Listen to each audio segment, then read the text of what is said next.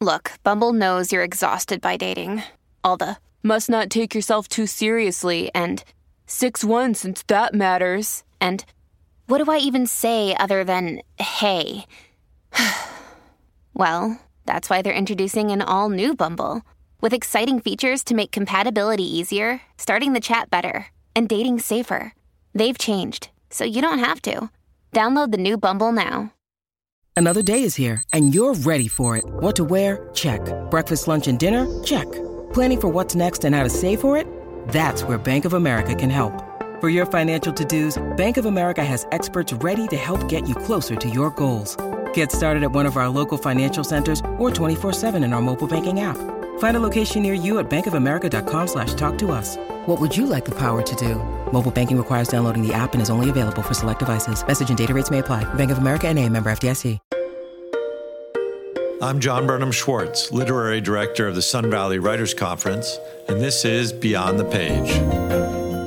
On this episode, Pulitzer Prize winning New York Times journalist Andrea Elliott sits down with another Pulitzer winner, novelist and playwright Ayad Akhtar, at the 2023 Writers Conference to talk about Elliott's book, Invisible Child Poverty, Survival, and Hope in an American City.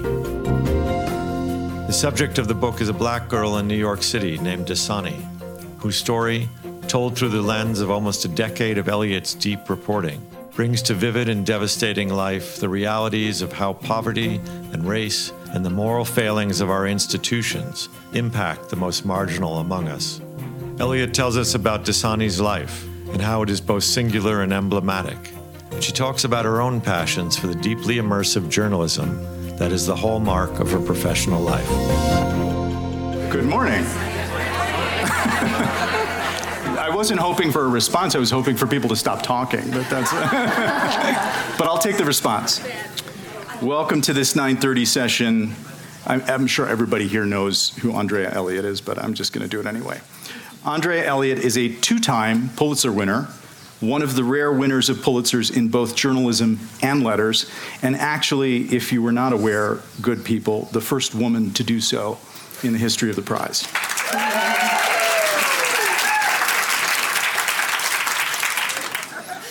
I feel so fortunate to call her a friend. Please welcome Andrea Elliott. Wow. Oh, wow. Thank you. I'm, um, I'm, I'm so honored to be up here sharing a stage with you, and also maybe a little daunted. Mm. I have to say. But, don't uh, don't be. Don't okay. be. All right. Okay. Um, so I read Invisible Child six months before it came out, and from the first sentence, I was immersed uncommonly immersed. And so it was two and a half days that I lived in that book, and I wrote these words for it. And I just want to read them because they're incredibly heartfelt and they really do convey everything that I they feel about this book. From its first indelible pages to its rich and startling conclusion, Invisible Child had me by turns stricken, inspired, outraged, illuminated, in tears, hungering for reimmersion in its Dickensian depths. This book is so many things a staggering feat of reporting, an act of profound civic love, an extraordinarily moving tale about the fierceness of family love, and above all, a future American classic. How did you do it? I mean, it's a towering human and literary and journalistic achievement. And that's a question I'm going to ask you over and over again in this session. How did you accomplish this? So let's start from the beginning. The genesis for this book began with five articles about a young girl named Dasani in 2013. It was a very memorable series. It was really the talk of the town when it was coming out in the paper day after day. How did you meet Dasani and her family? And, and can you talk a little bit about the genesis of that sort of series? Yeah, you know, it's interesting as I was hearing your words just now. And when I got that blurb, I think I jumped up and down. Like I was in the airport. I remember where I was with my kids staring at me, practically screaming like a lunatic, like, oh my God, Ayad likes it. The big thing I will say is that I've been doing this thing called journalism for more than 20 years. And there's just no story that took possession of me like this one. And it's just like I just got on that train and didn't get off for almost 10 years until my editor, Kate Medina of Random House, uh, hijacked the train and said, There's this fugitive on here named Andrea Elliott, and her book is due and she needs to get off. I mean, it was like that, right? What uh, year was that? That was, and then COVID hit. And so it ended up being nine years. So I met Dasani in 2012.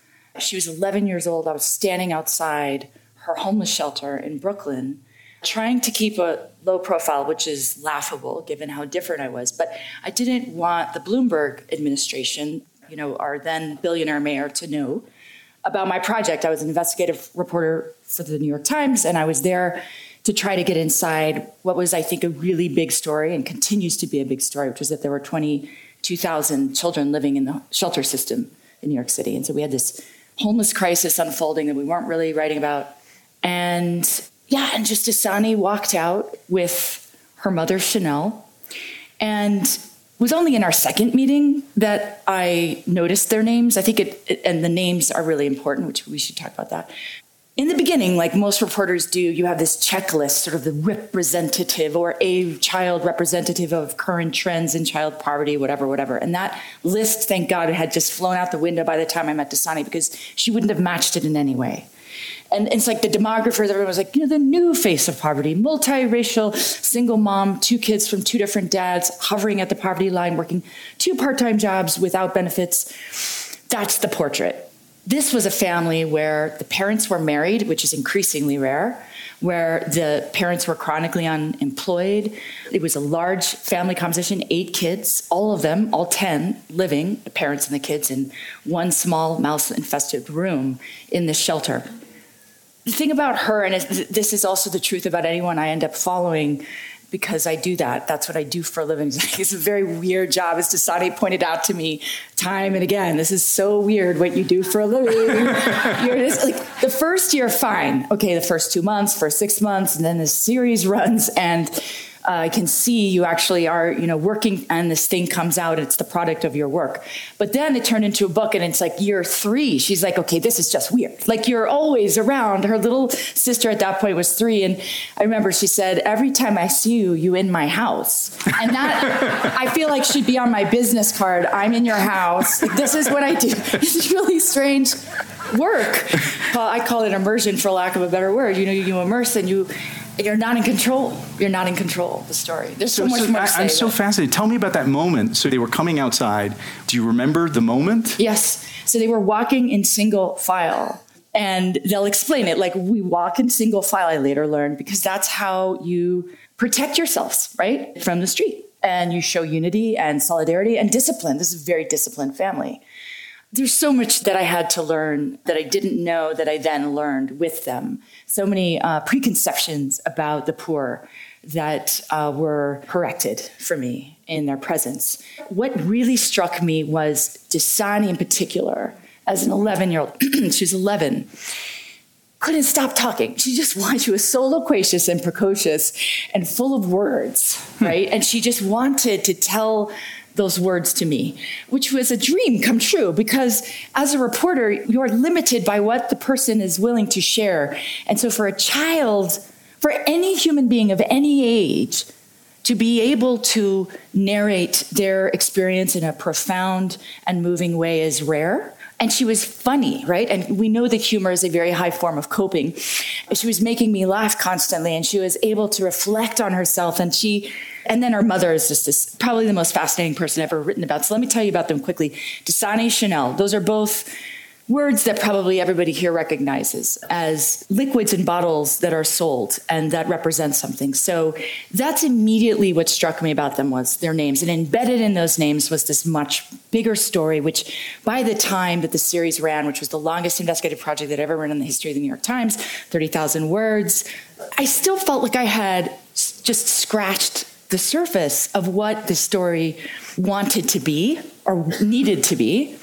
And so let's start with their names. So Chanel was named after the perfume, which her mother had spotted in a magazine while pregnant, searching for a name for her daughter, because that was the closest you could get to this other world this world of this perfume that she couldn't smell, but she could see, that evoked this other life because she was in this very siloed experience of urban poverty in a Brooklyn that had yet to be gentrified, where she rarely encountered a person of means. then you fast forward to we're now in a new century. It's 2001. Chanel is pregnant with her first child. She's searching for a name and she sees it on the shelf of her bodega in the Stuy, which was her Bed-Stuy. That's how you referred to it her first thought was, who the hell pays for water? Like, that is the ultimate luxury, especially to New Yorker sensibility, because we're very proud of the quality of our tap water. But that just seemed like outrageously luxurious to her. And this product had just come out, right? It was Coca Cola's new product. And, and the answer to her question was the people moving into your neighborhood, because Brooklyn was undergoing this massive change, meteoric experiment in gentrification that would utterly transform the experience of growing up poor, which was Dasani's story, right? And so that's what I had hooked into was one person's name is taken from a magazine at a time when you couldn't access it, who then gives birth to another person's name who is growing up surrounded by all these things that she knows are now out there that she can see that she can even smell that aren't hers right? And so it's it really became to me this important kind of journey into what it means to be growing up in this city that was two cities. And and the title of this book invisible child it comes from dasani. It comes from her. And i think it's important to point that out because obviously it asserts a lens mm-hmm. you know? So to invisible to whom and one of the great gifts of following someone for so many years and watching her grow up is is the passage of time. And then being able to watch that kid at 11 and then at 13 and then at 16 and then at 20 and texting with her this morning. Yeah exactly. Yeah, yeah for sure. It's more than a story. It's it's a reality for me right? And so in the very beginning she talked to me about her invisibility from the very beginning. She didn't name it quite the way she would later come to explain it, which is why it became the title. But in the very beginning, it was, I'm little. She was very little. That's the other thing. She was feisty and tiny and like four foot eight, uh, the smallest kid in her class, but also the, the, fastest kid on the block. She could beat all the boys at push ups and pull ups. And um, she was on the honor roll. And just like this aspirational kid with this aspirational name. And she turned her tininess, I don't think that's even a word, but how little she was, she turned that into a superpower. She said, it helps me slip through things. See, because I'm small, I can I can just get right into the door before the subway doors close. I can go unnoticed. And it was the unnoticed that got really interesting in our conversations. And she would talk about this over the years more and more in terms of how she felt unseen, right? And that she was growing up in this city of contrast, of course. You know, she was describing this very private thing, but she was also describing this very public relationship between her and her city. Right. This very public thing that was unfolding between the housed and the homeless, between the wealthy and the poor. Because increasingly it was these two extremes, right? Because this more kind of middle class group had been hollowed out. And so that's why it became this title. And most recently, she said, you know, I want people to read this book because there's so many people out there who feel invisible and who shouldn't and who should know what it is to have been me hmm. going through that. There was a new wrinkle, there was a new thing that happened in her life. Yeah. What was that? She had a moment of fame. I continued to follow her life. I was going to follow it wherever that led and write that book. Where that led, surprisingly, was not where I expected, which was to uh, some much better place. I think she quickly felt that everyone sort of forgot her story and moved on. You know, she was a kind of bruise in the reputation of Michael Bloomberg and a pawn for the incoming mayor, Bill de Blasio, who put her on his inaugural stage as he came in. And then, like, everyone moved on, right? And she, here's also what happened. So, materially, readers wanted to donate money, of course, right? Because you you see something, you feel outraged, you're moved to action, and I just want to point out that like I think the reason people felt that was because they could relate to her. It's not because she was so different; it's because they saw themselves in her story, and that is the power of story is finding what's universal in it. So they came to kind of identify with her in that original series, which I hope was much more uh, powerfully the experience in the book, and then in a way, her problems became their problems right? So that's how you force them to eat the spinach of policy, right? He's like, okay, now you're interested. Okay, let's talk about homeless policy. Let's talk about the poverty rate. Let's talk about all these things that are abstract notions that you would otherwise be like looking for one of my favorite uh, reporters, Dan Barry, in the New York Times, always says that readers, when they pick up the New York Times, they aren't looking for what to read. They're looking for what not to read. They're looking for an excuse to bail, basically, like every story, right? And then your job is to keep them on the page, right? And so I think she kept them on the page, and um, and then they disappeared. People offered money legal aid stepped in. They said to me before the story came out and I was an innocent in this regard. I didn't know what was coming. They said, you know what, we're going to set up a trust because the Times doesn't get involved in this, obviously. We're going to deal with this. So they set up this trust. Tens of thousands of dollars came in. And here's like just like a good fact to know about the family. They offered the family a choice. They said, you can have this money. Obviously, you have to give up your public benefits, right? Welfare, TANF, food stamps, the things that you rely on, because you're now going to have income. Or put this away for college and try to make things right slowly and surely, sort of. And this is a family that refused SSI, uh, disability benefits for their children. Uh, which would have meant a boon financially for them for many years, even though three, at least three of the kids qualified for this extra money because they did not want their kids to carry that label that there was something deficient or wrong. They felt that they had enough unspoken or spoken labels imposed upon them. And many families are like that, but we, we don't see that necessarily when we think about the poor. And so they said, no, we'll just uh, definitely put that away for college. We're going to stay the path. And so very little changed materially, frankly, for her. But one major thing did happen, which was that her principal, her public school principal, this was her second home. So that school was absolutely central to Dasani's existence. And her principal gave up on the public school system as the answer for Dasani because she saw that it wasn't able to help her. It wasn't able to do enough. And so she said, I think Dasani, you should apply to this boarding school. It exists to rescue poor children. It's called Hershey. It's named after Milton Hershey. It was created by him, the chocolate magnate, who left his entire fortune to this effort. It's the richest private school in America in Hershey, Pennsylvania, the town also that he created, uh, named after him, $17 billion endowment. And off she went. And we could talk about that. We're being introduced to the atmosphere of the book in such a beautiful way. In my comments, I invoke Dickens consciously, thinking of those extraordinary stories of the lower class that are burned into our larger cultural consciousness as paradigmatic, stories that expose the ways society fails our poor, our disadvantaged, but also epic tales about human struggle, about human beings and the human journey at its most archetypal. You know, something you said outside just before the event was Dasani and her family are living in a reality where so much is stripped away.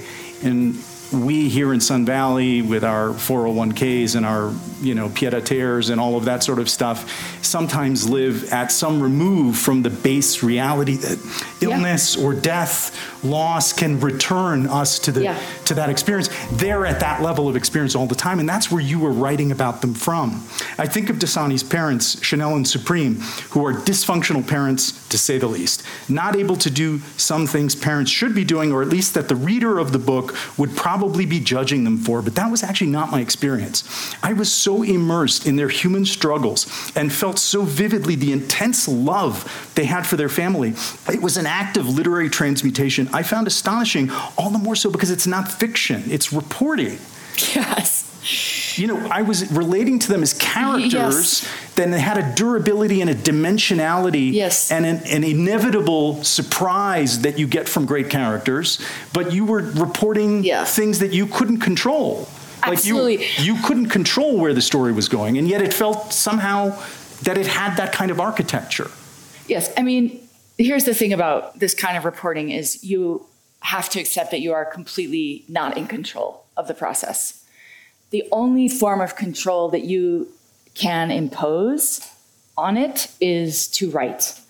Uh, it's like a sort of structure that then comes that you give to what is otherwise a totally unpredictable, unwieldy, chaotic process, which is the lives that I was following, right? They were going in every direction. I mean, this is why I wrote the end of this book on three different occasions, and all three endings are in the book, by the way.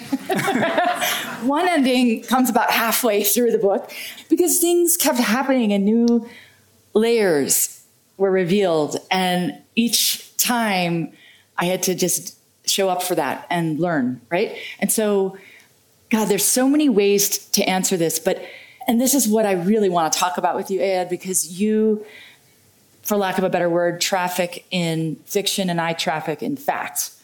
Uh, I use that word actually intentionally because in the beginning of this period, you know, Chanel, Dasani's mother, before she became a mom, was a high ranking member of the Bloods, of her set of the Bloods, because it exists in the East Coast. It did migrate through the prison system from West Coast to East Coast. She was a dealer, she was a pimp, she had struggled with addiction. She was all these things that people are kind of horrified by. And and so people would say to her or say to me, like, you know, she's a hustler, you know, be careful, she's a hustler. I'm like, have you ever met a reporter? okay, like we're all hustling, right, in our own ways, right? We hustle for information. I didn't call her a character in the beginning.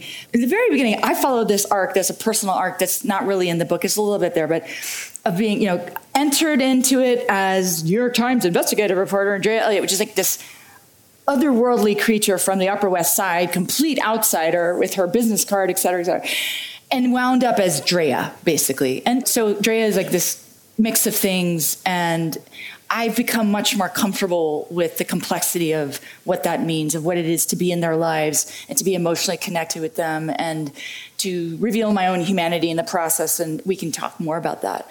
But in the beginning, in that other sort of mode that I was in, I referred to them as my subjects. And then Dasani's teacher, who's one of the great people in this book, Faith Hester, who is just this shining light who wound up in the uh, shelter system herself to show you the spectrum of people who wind up homeless because she was quote unquote gentrified out, in her own words, of Bed-Stuy on a teacher salary. She said to me, I don't like the word subject. It sounds clinical, which she's right. I was like, but okay, but I'm not writing fiction. I mean, what do they say in fiction? You know what they say in fiction. Character. She's like, well, if I'm not a character, like, I'm like, okay, fine, you're character. So I say character now. Okay, so when we think of characters, right, we think about protagonists and we think about antagonists. And Chanel, by all outward appearances, in terms of fiction or fact, absolutely seemed like an antagonist, right? And she's really tough on her daughter. This book holds no punches. They knew that going in. That was the one thing I kept saying over and over. It's like, share your life, but I'm going to show it like it is, which is a very imperfect process, by the way. But the thing about it is that if you laid Chanel's life out on a table, and she did once describe being written about by me and reported on by me as being like having an autopsy performed on you while you're still alive. she did say that. Like the best poverty researchers would say the victim becomes the victimizer. They wouldn't see her as an antagonist in a story. They would see her as like a as a product of an antagonistic world in which very few people escape. And what you don't do is escape, but what you do is you survive, which means that you you you hustle and you self-soothe and you fall in love and you get really angry and you pawn your gold teeth for some money because you cannot possibly see past tomorrow because you are so rooted in the present because you have to be because you're guarding your survival which is, by the way, what every single one of us would do where we are unlucky enough to be in that situation. And so I see the emotional through line of this book not one of pain so much as one of joy. And this is what I want you guys to get. Like what I felt mostly in their presence all of these years, and by the way, that's one of the reasons I just couldn't leave, was joy. It was like lightness of being was like just remarkable amounts of innovation, right? I watched them innovate their way through so many problems and laugh their way and crack jokes. And it's the world around them that sucks. But they themselves felt very relatable to me. And at people whose story was so worthy of being known, but also not just known, that's something I could learn from. And one of the major things I think I learned was to kind of reconsider my own notion of what it means to be happy, to have succeeded. What is success?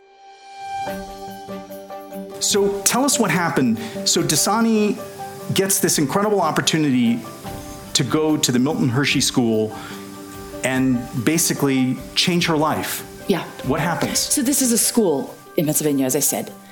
About 2,000 students. They are grouped um, starting pre-K all the way to 12th grade in homes, real homes. They're like McMansions, actually, run by real married parents who are their house parents and who become a kind of surrogate family. And these kids enter into this sort of parallel existence. It's a separate kind of childhood that they come to embrace or not. Uh, the younger that they are when they arrive, the greater their chances are of finishing. Dasani landed there at a pivotal turning point that social researchers have identified as, as really pivotal, which is the age of 13. So she could have gone in either direction. At Hershey, all of your needs are met you know you get a full wardrobe you get braces you get swimming classes you have tutors you get to take ballet the school has the amenities of a university it also attempts to show kids that they need to expand the way that they see the world and the way that they behave in the world in order to access the greater world. So if that means you're coming from rural poverty, and this is really interesting because Dasani landed in a home with a mix of kids. Everybody was poor. Basically, Hershey wants to be the opposite of a legacy school. So if your kids qualify to get in, they have failed, right? They want you to exit poverty. That's the whole point. So all of these kids are poor, but they're coming from very different experiences of poverty. So there were kids from Appalachia for whom like the wilderness was a place to forage and explore and find. Dasani was like horrified. She's like, bugs? No, I don't do bugs. I'm staying inside, you know. And um, but one thing that all these kids had in common coming in, uh, that the house parents shared with me, is that they were very protective of their food you know, it just makes me think of Michael Bloomberg and his attempted ban on the supersized sodas, which was something that Dasani's family would buy and share among eight mouths, right? Something that maybe got lost a little bit in the, the fight over sugar. But so it was everything from teaching them how to eat a certain way to the thing that really got to Dasani's, it really bothered her, which was to talk a different way. What was referred to as a code switch that you go from talking hood to talking white, is how a lot of people put it, which is something, by the way, that we all do. Like if you hear me on the phone with like an official of you know City Hall, I talk a certain way, and if I'm on the phone with my 11 year old, I talk another way. So we're always code switching. But the, the message for her was, you can't say ain't while you're here. You have to say isn't, as if there's something wrong with ain't. And I think when she got there, she took off. She thrived. She jumped two grade levels ahead in math. She joined the cheerleading team. She was an athlete. Everything was going well. Um, things fell apart because in her absence, things fell apart. So when she was gone from the house, the family struggled in a way that they didn't when she was there. And this resulted ultimately in the children being removed from their parents and placed in foster care. And I think that that just her, her, siblings. her siblings, the children of the parents, right. yeah. So she went to Hershey. She starts to flourish she starts to become the person we know from the first few pages she is for us.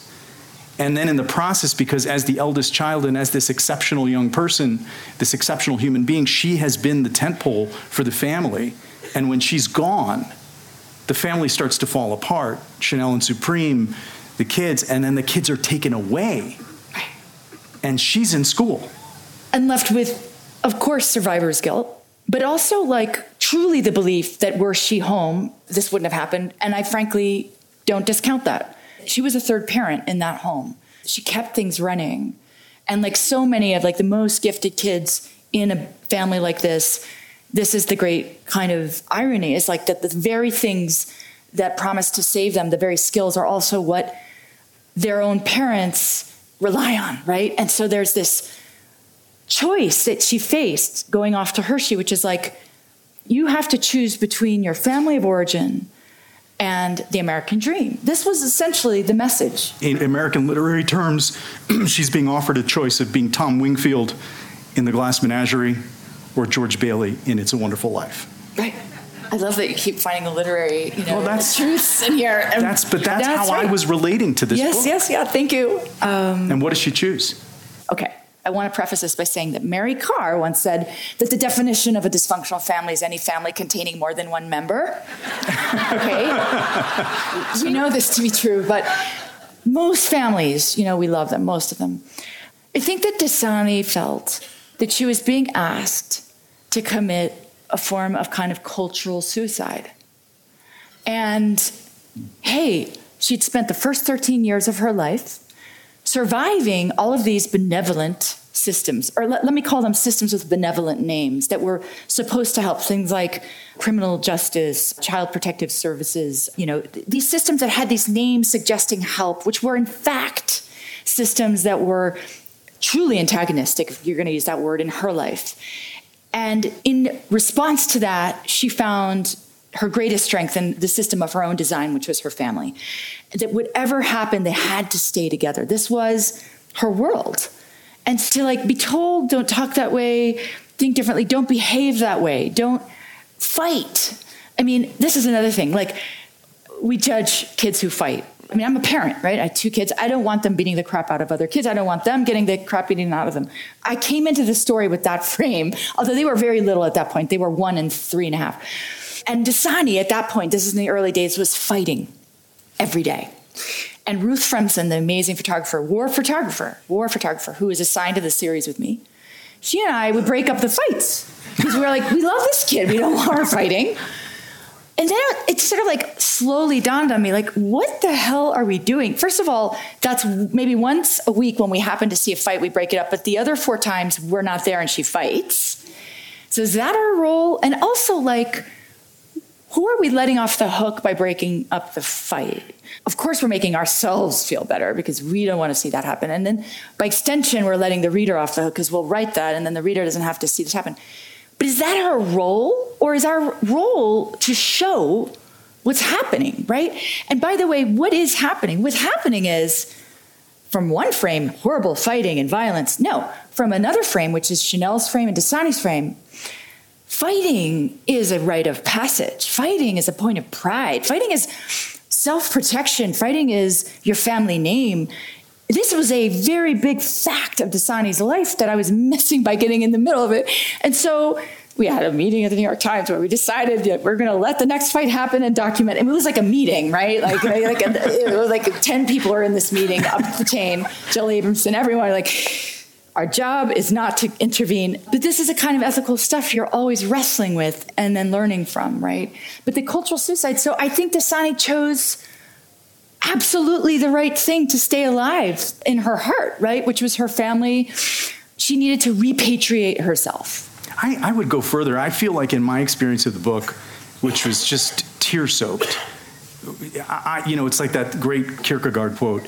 Uh, someday the screws of life will tighten upon you as upon a rack and will force what's truly inside you to come out.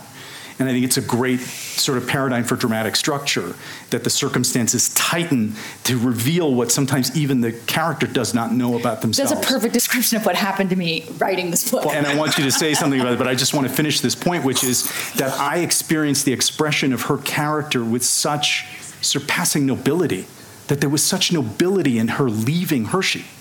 However dysfunctional it looked to everyone else, I felt the secret Absolutely. motivation. Yes. And I experienced it as a surpassingly noble act. Yes. Which then, when I turned the page and I see Dasani's Way, and I saw that chapter title, that, oh my God, now I'm going to go into this undiscovered country of what life is like on her terms, coming back from what I thought is the thing she should figure out how to do. Which I bought I into was, that. I just started The sobbing should- again. I love that. Thank you, Ayad. Uh, the should. What was the should? We, we all buy into the should. It's the story we tell ourselves about America, right?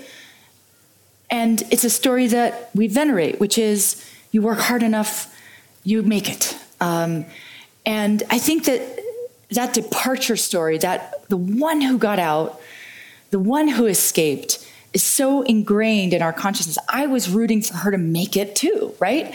I wanted to see what this would catapult her to without kind of understanding that what Dasani would like is not to have to depart. She'd like to be able to thrive in place. She'd like to have it both ways. She'd like to not have to abandon her community, abandon her family, abandon her place of origin, abandon her way of speaking, of loving the world in order to thrive materially. Uh, she'd like the, both things. And that's the thing that I think, if anything, this book challenges is this escape narrative, this romantic kind of Horatio Alger myth of this is the answer, this is the way that if you work hard enough that, that you will make it out, disregards what happens if you're Dasani, who, who is an impossibly talented and gifted human being, whose story is far more representative, I think, of poor kids in America, the vast majority of whom cannot make it out because the barriers are too great. What's amazing, the book is forget- both a deconstruction of what you're saying, of our of our idea of what success should be. I knew the word and, deconstruction would come up. Okay. well, oh my I God. think Hernan is here, so we had to we had to honor him with that. Hernan, oh yes, okay. Yeah, yes, yes, there he is. Um, but it is again to sort of that idea that literary space, I think, is created by asserting a meaning and then negating it. You both deconstruct the idea of success, and the book is a scathing indictment of our treatment of the poor. You do both at the same mm-hmm. time. Yeah, which is an you. extraordinary thank accomplishment. You. Thank you. Where is Dasani now? Okay. Are you, Dasani, I know you're still in touch because I said you. Yeah, yeah, we're very in touch. So Dasani was reunited with. Uh, now she's with three of her siblings and her mother under the same roof again after a long court battle. And one of my favorite moments, because among the many things that happened, was this moment after that that scene where Dasani stands up in a family court in Staten Island and argues her own case. She was always a fan of Law and Order. so she was very, very convincing to the judge. I will just say this quickly about poverty because people always ask me about, you know, what does this story tell us about poverty? Well, there's two variables that when they were missing from Dasani's life, completely changed her, and when they were reinstated, made it okay again. One of those variables is family cohesion, the ability to be with her family, which was everything.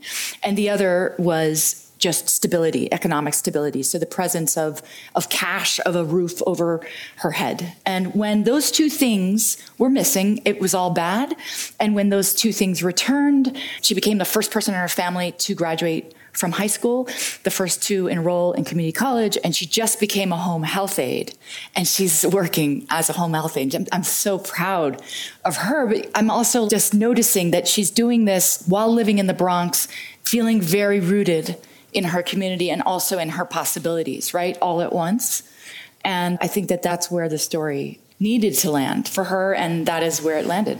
How did you share this story with them? Did they read it? How did they get it? And what did they think of it when they experienced it? So they were very much my co-conspirators in in getting to the truth and so incredibly brave in sharing like the totality to be poor is to be surveilled, which means like if you're writing about rich people, it's very hard to find the paper trail. It's the exact opposite when you're talking about the poor, right? It's just so many systems that are following you, that are surveilling you, that this is a huge trove of records. And they were really instrumental in that. And they were very helpful to me in the process of writing it because I didn't feel like I could show it to them until the very end, which I did do as part of the fact check with the understanding that I was writing it. I was the writer and I wasn't going to change things just because they didn't like it, but I wanted them to I wanted them to know what was coming and I also wanted to get it right. And so Dasani said, oh, I'll read it. And I was like, I don't believe you'll read it because I have teenagers now and I know that they don't read. They do read, but they have a short attention span. And she's like, well, I mean, it's my life. I lived it. I don't need to read it. I was like, you definitely need to read it because if someone wrote about my life, it wouldn't be necessarily the same as what I lived. And I finally just, I basically kidnapped Dasani and Avianna and took them to Virginia and I read it out loud to them over the course of five days. um, Dasani, I have a video of her reading the final paragraph out loud. She's, I was like, just read it. And in the video, she's like, okay, that's the last line. I was like, yes. And she's like, the last line, we're done. We're done with the book. I said, yes. She's like, hallelujah. And she jumped on the table and started dancing. And I think it's because she was so sick of my voice by then. But, but she did say, didn't she say truth hurts? Her mother said the truth hurts. Oh, yeah. her mother did. I still can't quite understand it. I don't know what it would have taken for me to ever let someone in for that long. But I'm just so grateful. And it it's also because this is a family in a world for whom vulnerability is dangerous it's actually not what you do, right? You keep the walls up, and especially to the white, I'm Latina, I'm also white, you know, outsider, right? And I have, I'm, I'm an outsider in so many ways, right? I came, never experienced homelessness. I had a graduate degree. I worked for the New York Times. I'm like this completely other being in a world where if you're white and you're there, it's because it's your job. And you're either there to monitor or you're there to help, or sometimes you're sort of doing both. But you're there because you're being paid or you're you're not there because you belong, right? Right. Andrea, we've come to the end of our Oh, time. sorry. this is why this book is so long. I'm sorry. Yeah, but it's, absor- it's, it's all so absorbing. I mean, it's just it's the experience of the book. We don't really have time for questions, unfortunately. well, you can ask me anything. I'll be walking around. You'll see but me in the but way. I want to leave it with you. Is there anything you want to say that we haven't covered? I think what I want to say is that I want you all to read this book. Hopefully, if you if you haven't read it, when you read it, to see that Dasani's story is America's story too. I feel like I cannot unsee what I saw, and so if there's one thing I want you to know is that if you read this, I hope that you also cannot unsee it. That it it kind of like comes to occupy a part of your heart, right, and your brain that then is permanent. Because there's a lot to learn from her. Andrea Elliott, thank you. Oh, thank you. Thank you so much. Oh my God.